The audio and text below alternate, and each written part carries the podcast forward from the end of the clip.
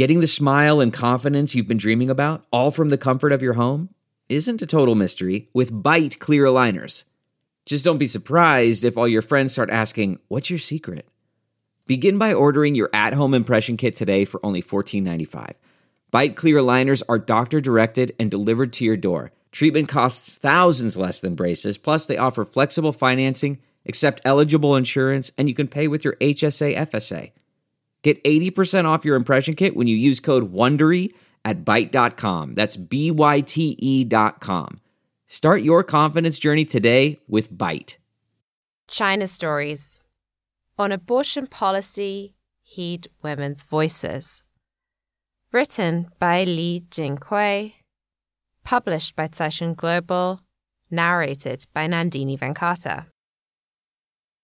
China's Family Planning Agency sparked a public outcry recently when some of its priorities for 2022 were interpreted as an intrusive move toward preventing unmarried pregnant women from having abortions.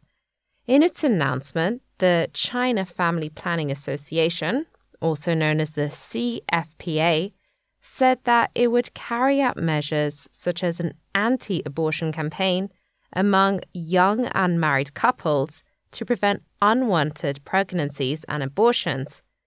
The announcement came as the CFPA strives towards improving China's reproductive health. The association further explained to the media that its anti abortion effort among adolescents is based on years of its youth campaign work in the area of sex education. It said that it wanted to help teenagers understand that prevention is key and that unintended pregnancies and abortions, especially risky abortions, are best avoided. China is not alone in pursuing such family planning goals. According to the World Health Organization, about 55 million abortions are performed globally every year. In 2017, 9.62 million were reported in China, accounting for 17.4% of abortions globally.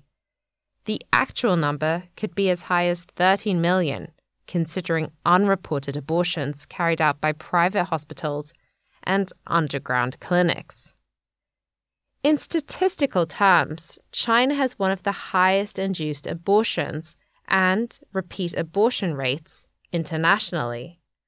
Among those recipients of induced abortions, 47.5% are women under 25, 49.8% are unmarried, and 55.9% receive more than two induced abortions. It is no exaggeration to say that the high rates of abortions are a serious risk to Chinese women's health. Hence, it is noteworthy that the CFPA work towards helping women reduce unplanned pregnancies. Yet, there is a cultural perspective to read into this. First, it is no secret that in some regions, some Chinese parents still prefer sons to daughters. China's gender imbalance at birth peaked in 2004 at 121 males to 100 females. In total, China has over 30 million bachelors who may have difficulties finding brides, especially in rural areas of northern provinces, and these are exactly the places where induced abortions are prominent once female fetal gender is identified. Second, attitudes towards sex are becoming more open in China. Premarital sexual behaviors are common, according to a sample survey of 30 provinces published in 2010. About 22.4% of single men and women aged 15 to 24 were sexually active, and about 19% of sexually active unmarried women had an abortion.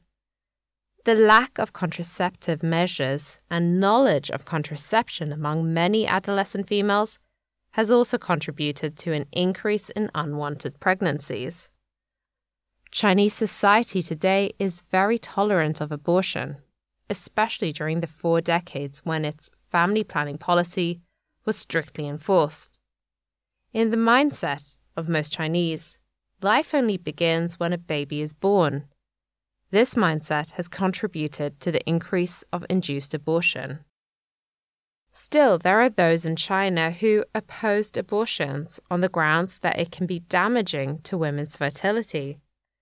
This argument is gaining ground as China is facing a fast decreasing reproductive rate. To sum up, many in China view abortion from utilitarian motivations and not from a rights perspective, such as the reproductive rights of women or the birth rights of the fetus. Abortion in the US. Since the 1960s and 1970s, most Western countries passed legislation on abortion amid a period known as the Sexual Revolution which saw a movement to promote women's rights. In the United States, there are two camps the pro choice camp that supports women's rights to choose whether or not to terminate a pregnancy, and the anti abortion camp that emphasizes the rights of both the mother and the unborn child. The pro abortion camp formally gained legal ground from the Roe v. Wade decision, when the US Supreme Court on January 22, 1973, ruled that unduly restrictive state regulation of abortion is unconstitutional. Since the historic Supreme Court ruling in 1973, there have been about 15 million abortions every year. That means one fifth of pregnant women in the US would terminate their pregnancy. Of those pregnant, about 1 million are between 15 to 19 years of age, and about 30,000 are below 15. More than half of teenage pregnancies end up in induced abortions.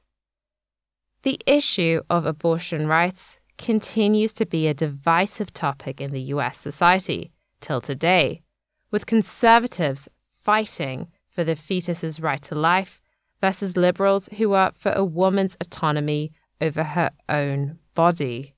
But there are some who believe there is no conflict between the two at all.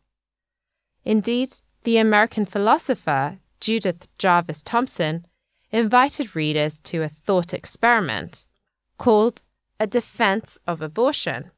The thought experiment goes like this You wake up in the morning and find yourself back to back in bed with an unconscious violinist, a famous unconscious violinist. He has been found to have a fatal kidney ailment, and the Society of Music Lovers has canvassed all the available medical records and found that you alone have the right blood type to help. They have therefore kidnapped you, and last night the violinist's circulatory system was plugged into yours so that your kidneys can be used to extract poisons from his as well as your own. If he is unplugged from you now, he will die, but in nine months, he will have recovered from his ailment and can safely be unplugged from you. It is a parody of pregnancy in this thought experiment in which Thomson argues that abortion does not violate the fetus's legitimate right to life, but merely deprives the fetus of the non consensual use of the pregnant woman's body and life supporting functions, to which it has no right. Thus, by choosing to terminate her pregnancy, Thomson concludes that a pregnant woman does not normally violate the fetus's right to life, but merely withdraws its use of her own body, which usually causes the fetus to die. Rights issue aside, there has been an unexpected social consequence since the legislation of abortion in the United States the decline of the crime rate in American society. The economist Stephen D. Levitt from Chicago University, after rigorous econometric analysis, connected the 1973 Supreme Court ruling to the sudden decline of 40% violent crimes in the early 1990s.